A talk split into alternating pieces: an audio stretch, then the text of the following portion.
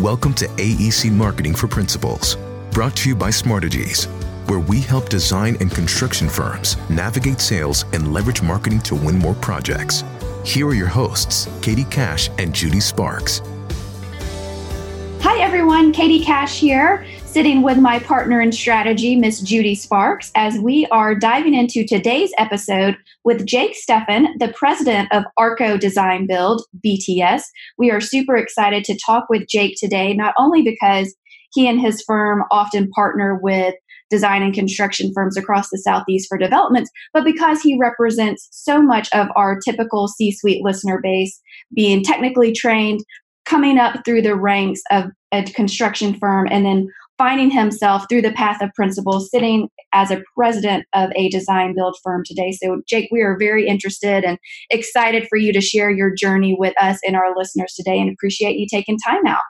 Well, absolutely. I, I appreciate it. Uh, happy to be here and certainly uh, a fan of the uh, podcast. So, this is kind of a neat experience for me, too well, you know, I, am sure you're trying to contain your your fangirlism over there, and you're getting super excited to talk with Judy and I both on the show. But we are equally excited to talk with you, and maybe you could share with our listeners that might not be as familiar with Arco Design Build a little bit about your company and and really what your day looks like serving as the current president. A day is always a fun a fun conversation point. Well, we'll start with uh, with Arco Design Build as a company first and foremost. We are a uh, design build uh, contractor, general contractor who travels nationally. Um, our focus is predominantly industrial buildings, especially out of the Atlanta, Indianapolis, Charlotte, Houston, and Philadelphia. Well, Philadelphia, New York, and Baltimore offices. Um, that's that's our core. Uh, we do plenty of other things as well, but our, our real specialty and what we grew up on and have become today is really the experts in the industrial design and build construction process. Um, and we've we kind of view ourselves really as a customer service company that just happens to do construction along the way. I love that. Yeah, it's, it's kind of uh, one of the little mantras that we have around the office and, and really what we've built the business around uh, today. So that's kind of what we what we look for. Um, we work a lot with end users, cold storage clients, pharmaceutical clients, obviously the the big developers around the country as well. So there's a lot there in terms of uh, what keeps us busy, I guess you'd say. That is, um, it's so interesting to kind of see how you've you've evolved across the industry across the southeast it sounds like you're even kind of encroaching up into the northeast in terms of geography but focusing really in that industrial market that is kind of experiencing a boom as we sit here today and, and a lot of that being driven by e-commerce and the demand for warehouse and distribution facilities. Are you seeing any other trends in that particular market that have kind of you know maybe you're seeing more through just design build procurement and things like that?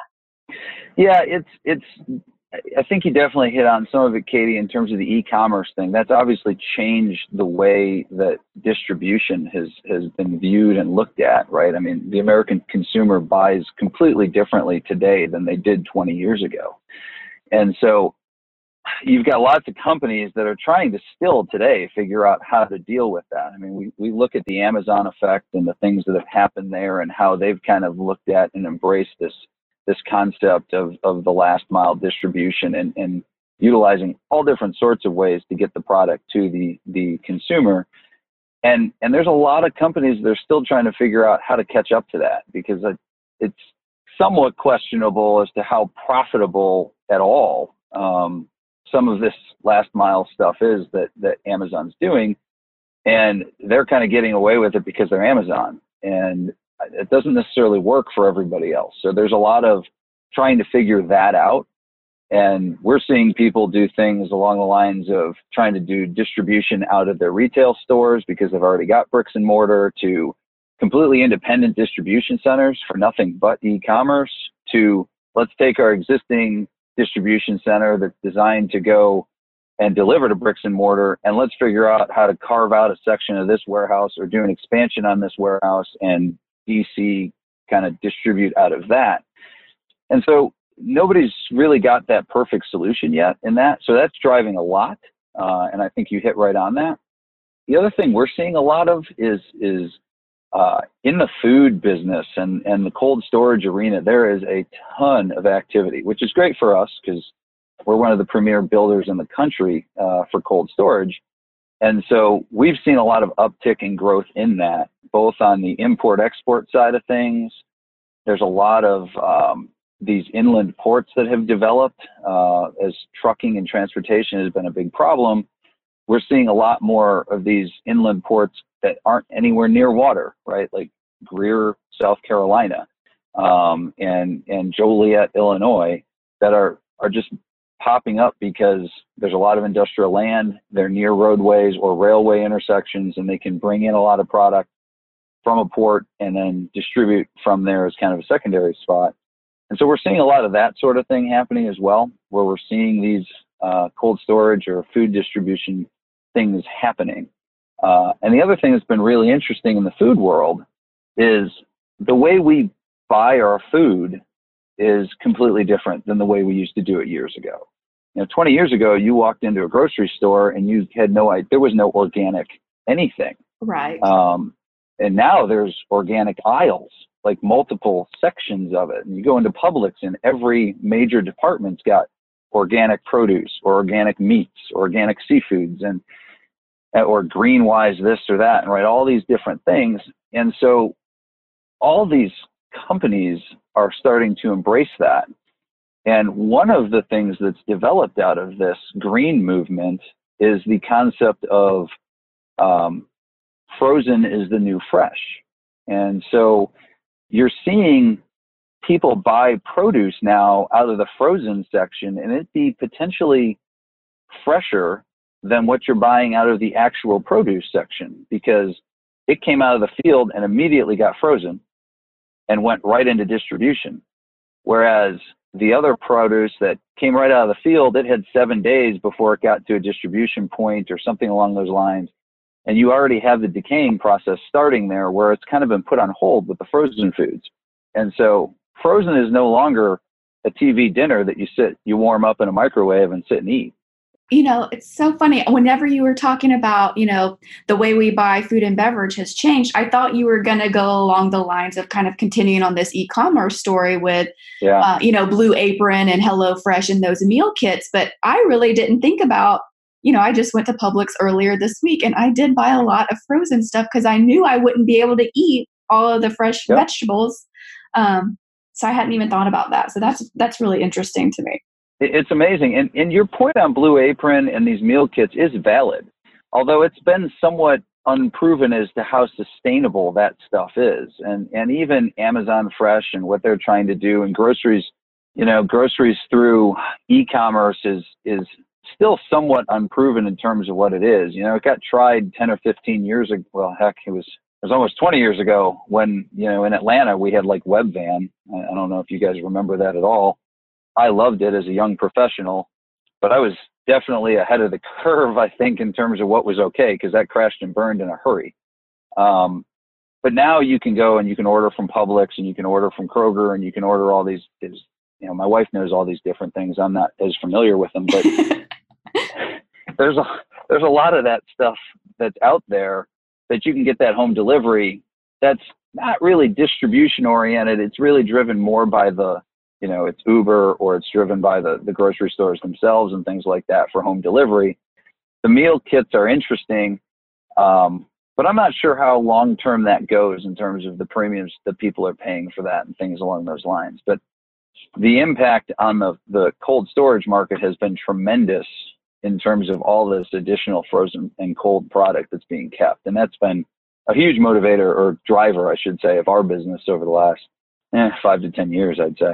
So, Jake, there's a couple of things that you said. Um, you mentioned the Amazon effect, and you mentioned how a lot of um, people in your position might even question, you know, how how profitable is that? And not every retailer out there or distribution um, center can get away with that. And so, you know, just this avoidance of you know becoming a commodity. Um, and then you mentioned your company is really a customer service company that happens to do construction. And I kind of link those two ideas about, you know, avoiding this um, commodity service platform that is so common where low bid wins and being able to bring extra value to a customer and um, you you know very well articulating that your company is built on this philosophy of being a customer service company can you give us a little bit deeper dive of what does that look like and how does that define your brand yeah that's that's a good observation judy it's um you know we we've we, we've worked really hard, and you guys know better than anybody. It is really hard to build a positive reputation, and and it takes no time at all to destroy one. And so, you know, I, I've been at Arco for over 20 years now at this point, and we have had the same common theme the whole time I've been here, and and we've got the same core values uh, today that we we had then, and a couple of those that are really, you know, I think worth discussing or, or really kind of help identify our brand. The first one's not anything complicated. You get taught it in kindergarten. It's treat people fairly and do the right thing.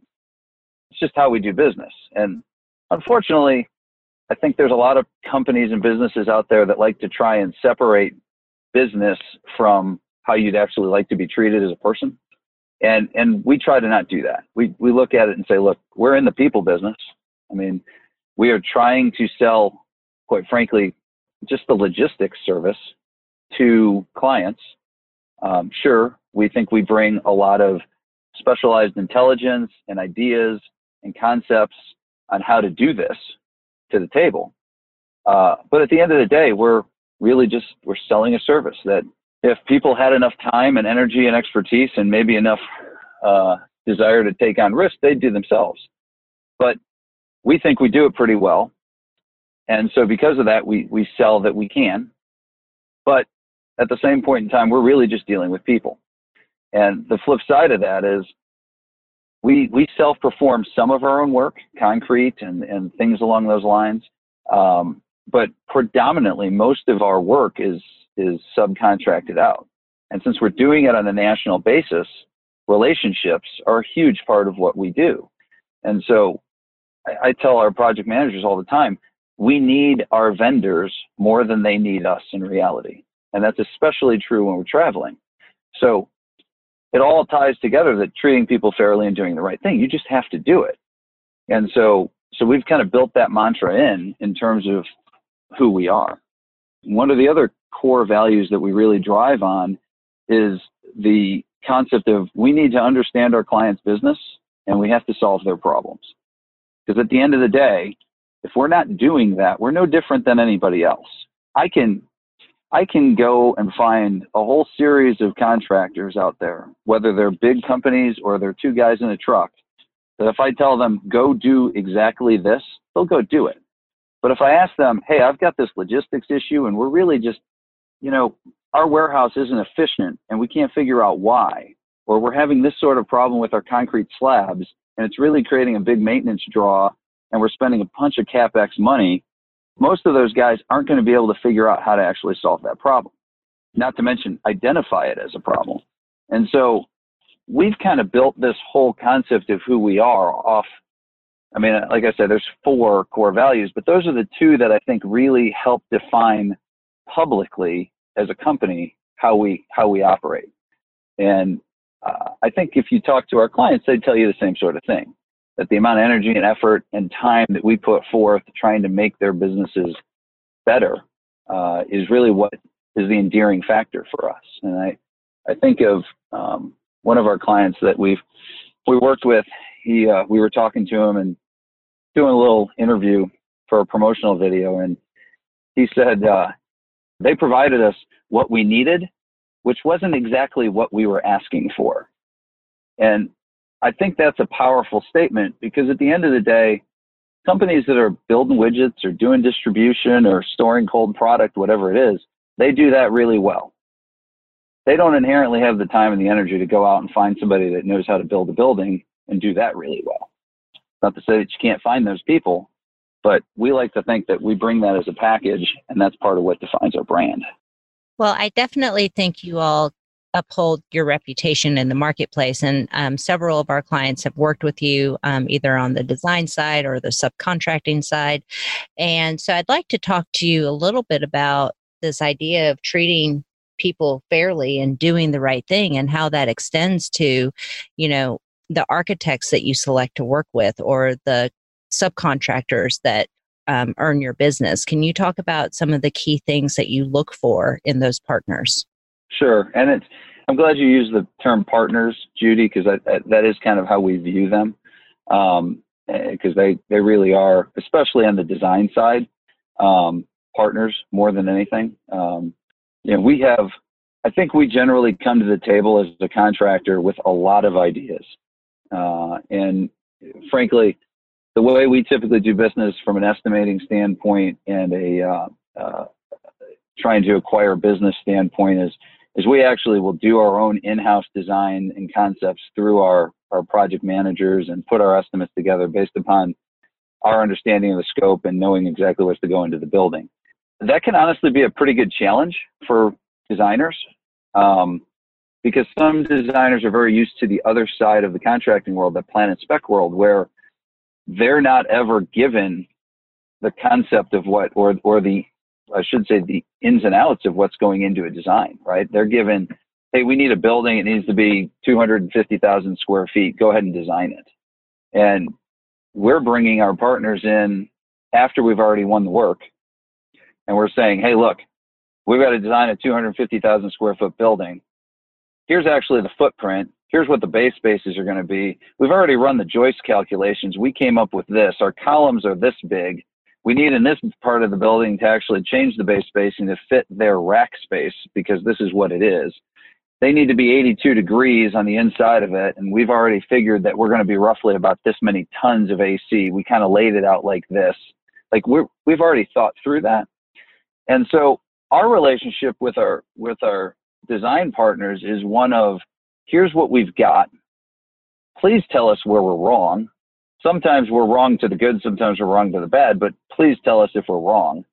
Um, and at the same point in time, tell us if you see some better ways to do some things, but these are the challenges we're trying to overcome. Here's what we'd like to do. We like to think that we, in turn, cut out a lot of that um, design development phase for, for some of the designers uh, that can make them more efficient in what they are doing and in turn ideally turn projects around with us quicker than what would otherwise be the case i bet they find that helpful especially right now where everybody's looking for good people i mean there's such a, a shortage of talent in the marketplace as you know and to work with a partner a construction partner that has helped you solve a lot of the you know hard issues going into a design project is probably very helpful and welcomed now, I would imagine.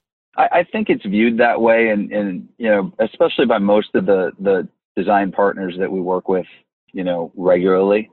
Um, I think it's somewhat intimidating, quite honestly, to people that haven't worked with us previously, because it's a lot of information, and to some respect, we're just a stupid contractor, right? So what could we know?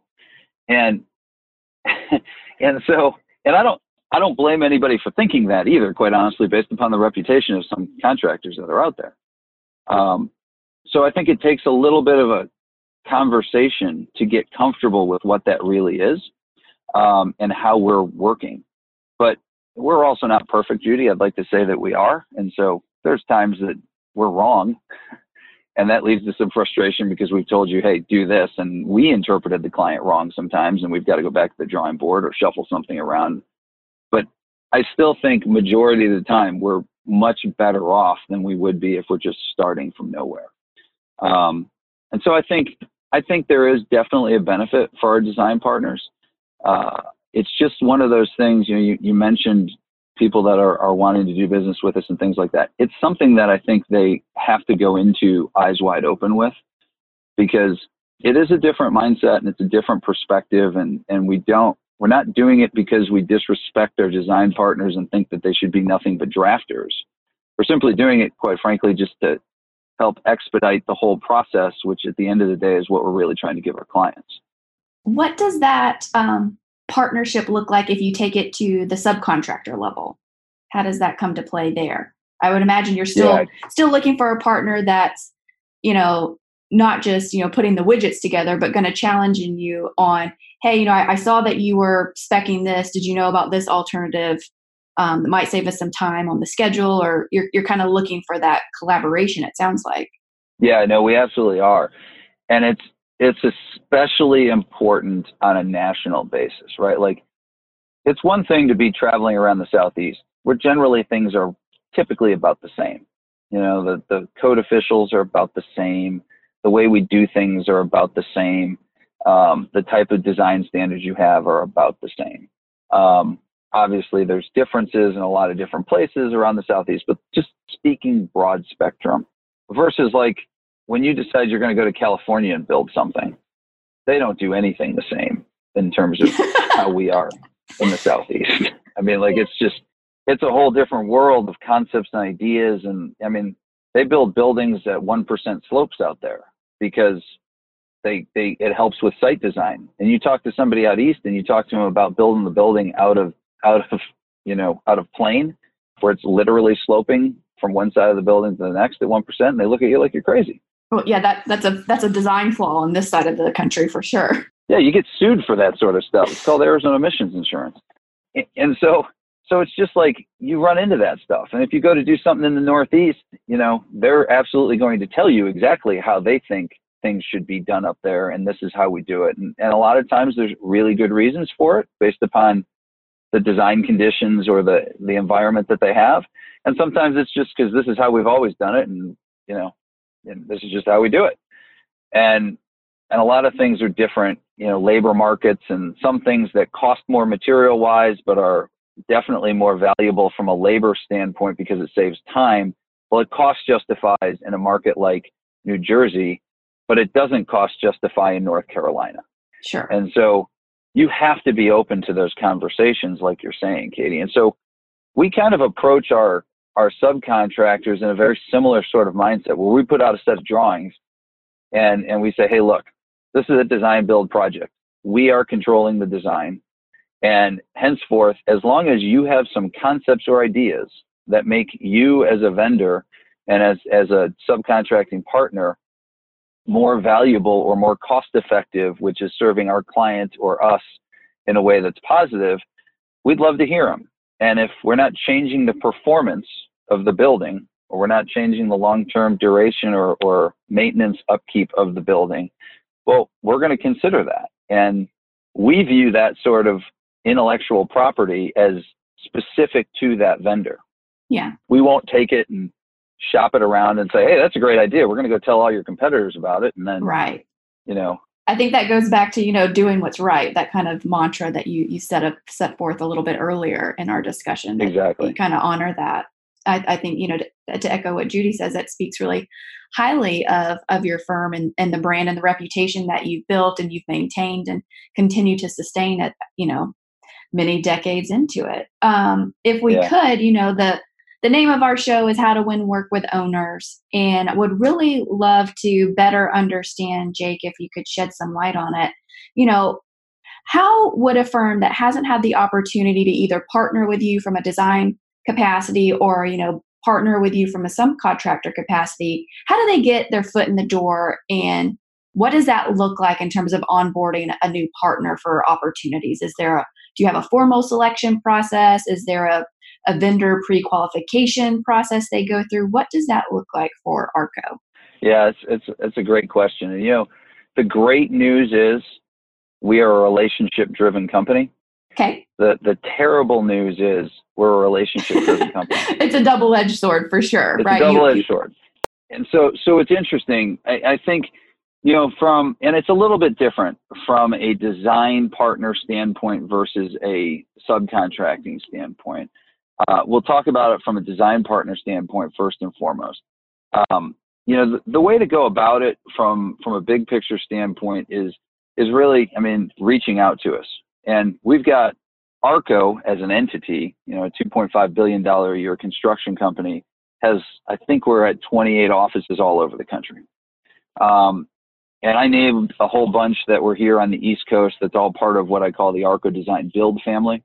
But you'll find Arco as a name on a whole bunch of different offices around the country.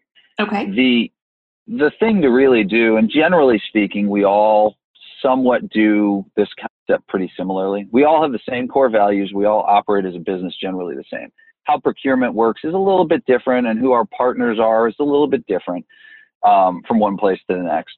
But like for us, civil engineers, we very much want to use local civil engineers typically on all the projects that we're doing, at least regional at the worst case scenario, because site is one of those things that is very different from one place to the next to the next. Yeah, I think that makes a lot of sense for sure. Understanding the local jurisdictions, all of that. Absolutely. Connections and knowing what gets interpreted and how they interpret it and what they want to have enforced. And there's just so many different things. Uh, and so, so from a civil engineering standpoint, you know, the best thing to do is, is, is really just to kind of reach out to whichever office is most, most local to you and, and working on that introduction and, and who you are and, and what you do. Uh, again, understanding that generally speaking, all of the offices have a specialty or a, a very good knowledge base in industrial construction. Some of the offices do a variety of other things. Some of them do multifamily. Some of them do self storage. Some of them do entertainment. You know, like there's a variety of different things. So, talking to that local office really will help understand a little bit of where those specialties are and where some of those needs are. Okay. Um, so, so that's where I would start from a civil engineering standpoint. Architectural and structural, it's kind of a little bit of a different animal. Um, you know, we we will use regional guys when we're dealing with more regional focused areas. Like, it doesn't make a lot of sense to take an architect out of Atlanta to do work in California because there's so many specialty things to California. But generally speaking, most of the other states, you can kind of bounce from one to the next to the next as architects and structural engineers. Okay. So in a lot of those scenarios, we will again similar approach. I would talk to the local office because that's the easiest place to start. Or if you know that there's an ARCO office that's doing work in your area, right? We're usually not very shy about putting up signs on construction sites. So you can kind of reach out to the ones that are doing work in your area and start that dialogue. Understanding we are a design builder. We are going to have a lot of ideas on how we do things. Um, and, you know, I'm going to say this, I'll say this out loud. Typically, the fee structure that you would get working with us versus working in a plan and spec scenario with an owner is completely different. Sure. Because you're not doing any of the construction admin or very little bit of it. You're, you're, you know, we're giving you a lot more direction in terms of, hey, this is what you're doing. You're not having to do all the front end stuff like we talked about. So those fees are usually dramatically different. Um, and as long as you're comfortable with understanding that and how things work and it works with your business model, then the conversation is worthwhile having. Um, but I can't speak to how everybody does business, of course. So, Jake, what about your MEP engineers? How do you treat how do you treat those relationships? Yeah, good question, Judy. Very similar as well uh, to some degree. We kind of do MEP on two different fronts. Um, when we have time, we like to do MEP as a design build subcontracting relationship. So we'll find those vendors that do the design in house as well as the installation um, and procurement themselves. We've found historically that that has been beneficial from a standpoint of cost. Um, as well as a lot of times regional markets, they know a lot more of what they can and can't do and what works really well. Uh, so that's one side of the coin when we have time. And there has been a movement across the country uh, over the last 10 years, I would say, where more and more permit submittals are having to come in with not just architectural and structural, but also all the MEPs, which puts a lot of demand on having that work done and completed day one. And so uh, in those scenarios, we are oftentimes partnering with an MEP engineering firm as well, or maybe one that's doing just electrical and one that's doing mechanical and plumbing, or or however it works, right? Um, so again, same sort of process. I, my recommendation is reach out to the office that's local to you, and and touch base with them. I know for you know all the ADB offices, you certainly could reach out to us in Atlanta. We're kind of the head of all the ADB offices, and we can kind of help steer you in the right directions uh, to building that relationship um, and kind of going from there. So, Jake, I'm going to put you on the spot a little bit. Please. Uh, so, you're let's say you're the local office, and an architect is calling on you, or an MEP engineer, or civil. What are the top three things they could say to you to make you want to do business? Boy, that is, that's a great question, and it does put me on the spot. what do you want to hear?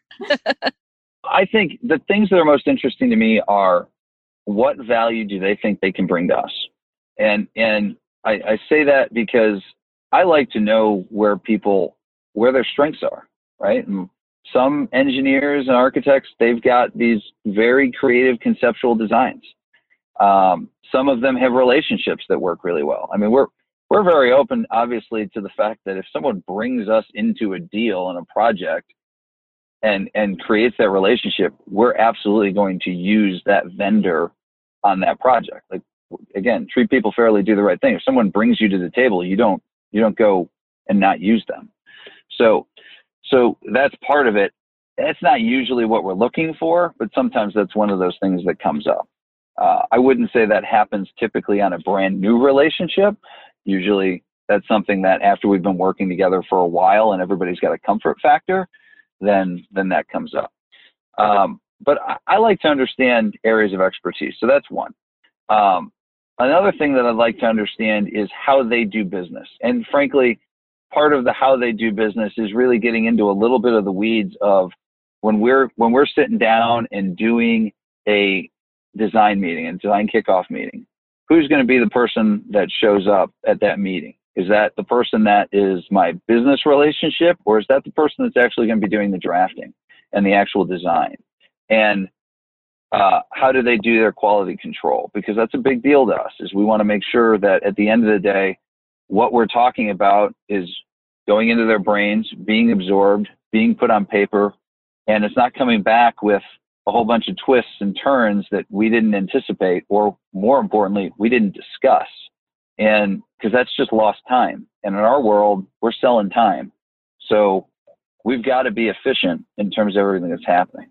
So, so those are two big things. And I'd say if I talked about a third, it's probably more, more of what I would call a more of a factor today than it might be in another time. But I mean, today, everything has to do with labor and how much labor you have and how much capacity you have and how long it takes you to turn sets of projects around. And, and, and I think that's a big deal in terms of understanding what someone's workload is. We've got, unfortunately, we've got relationships right now that in some of those scenarios, the what used to take them four weeks to turn around a set of drawings is taking 12 or 16 weeks because they've gotten so busy. And relationship aside, we can't do that because we can't sell that to our owner. It's not what we promised. So understanding people's workload is a big deal.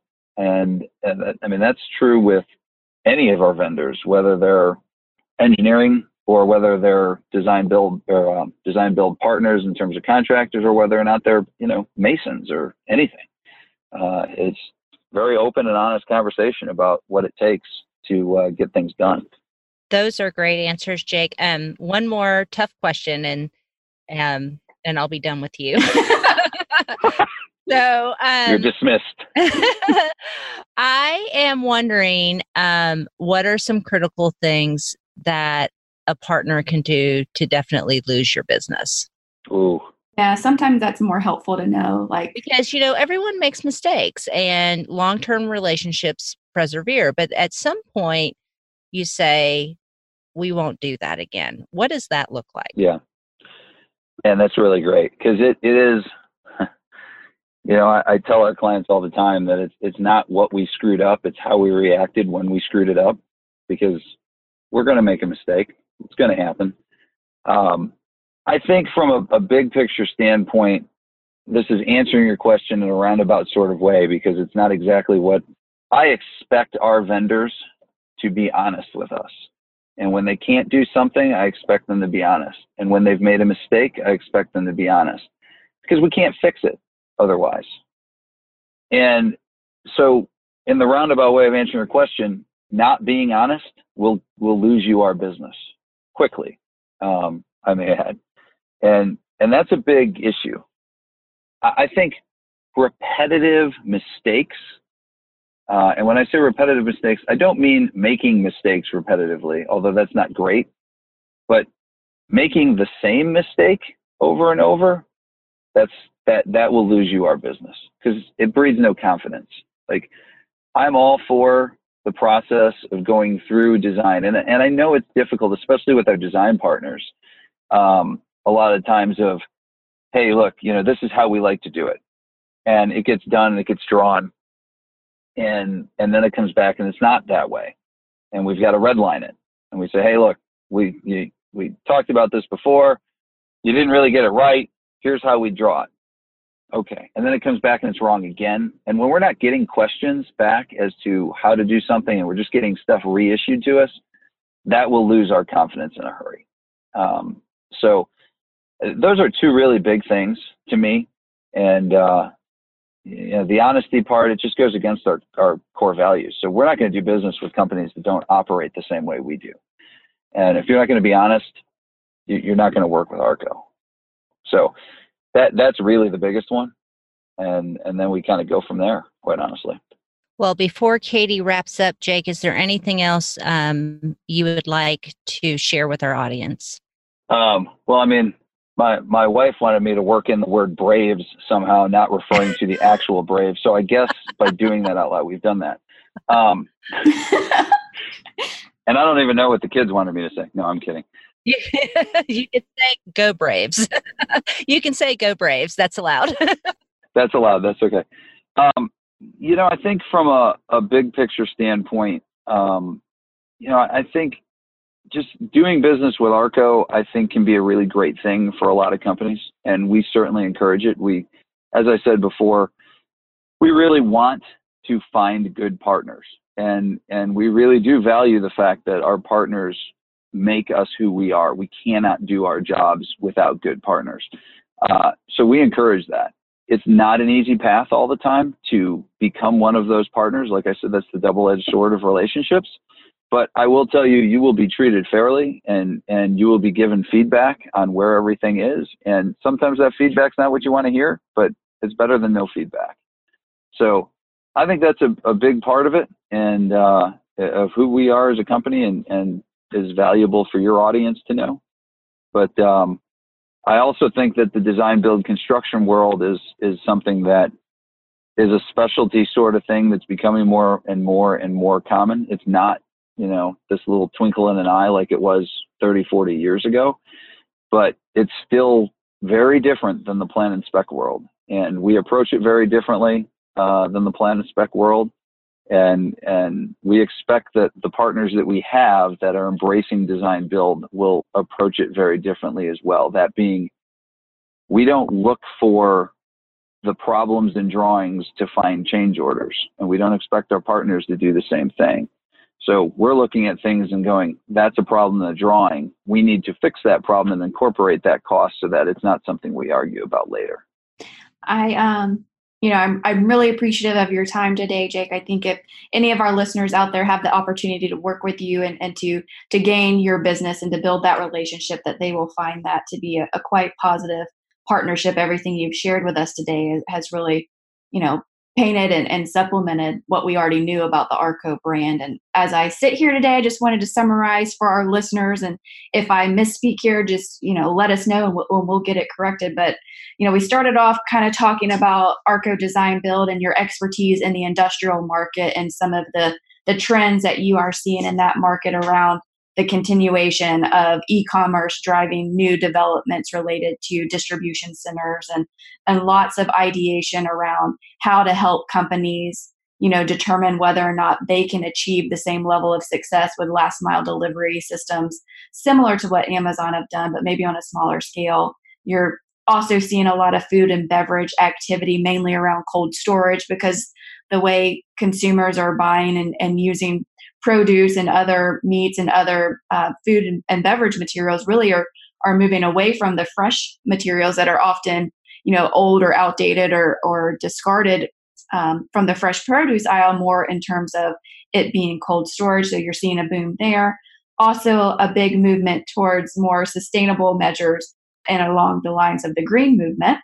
And then, you know, as Judy and I started asking you questions about what a good partnership looked like, you're really looking for a partner, both design, subcontractor, and all of your engineers that are going to challenge the team and and really look for better ways to achieve the goals and ultimately being honest, whether that's sharing good ideas or calling attention to some of the challenging and owning up to maybe where a mistake might have been made and and looking for partners that are really going to be honest there.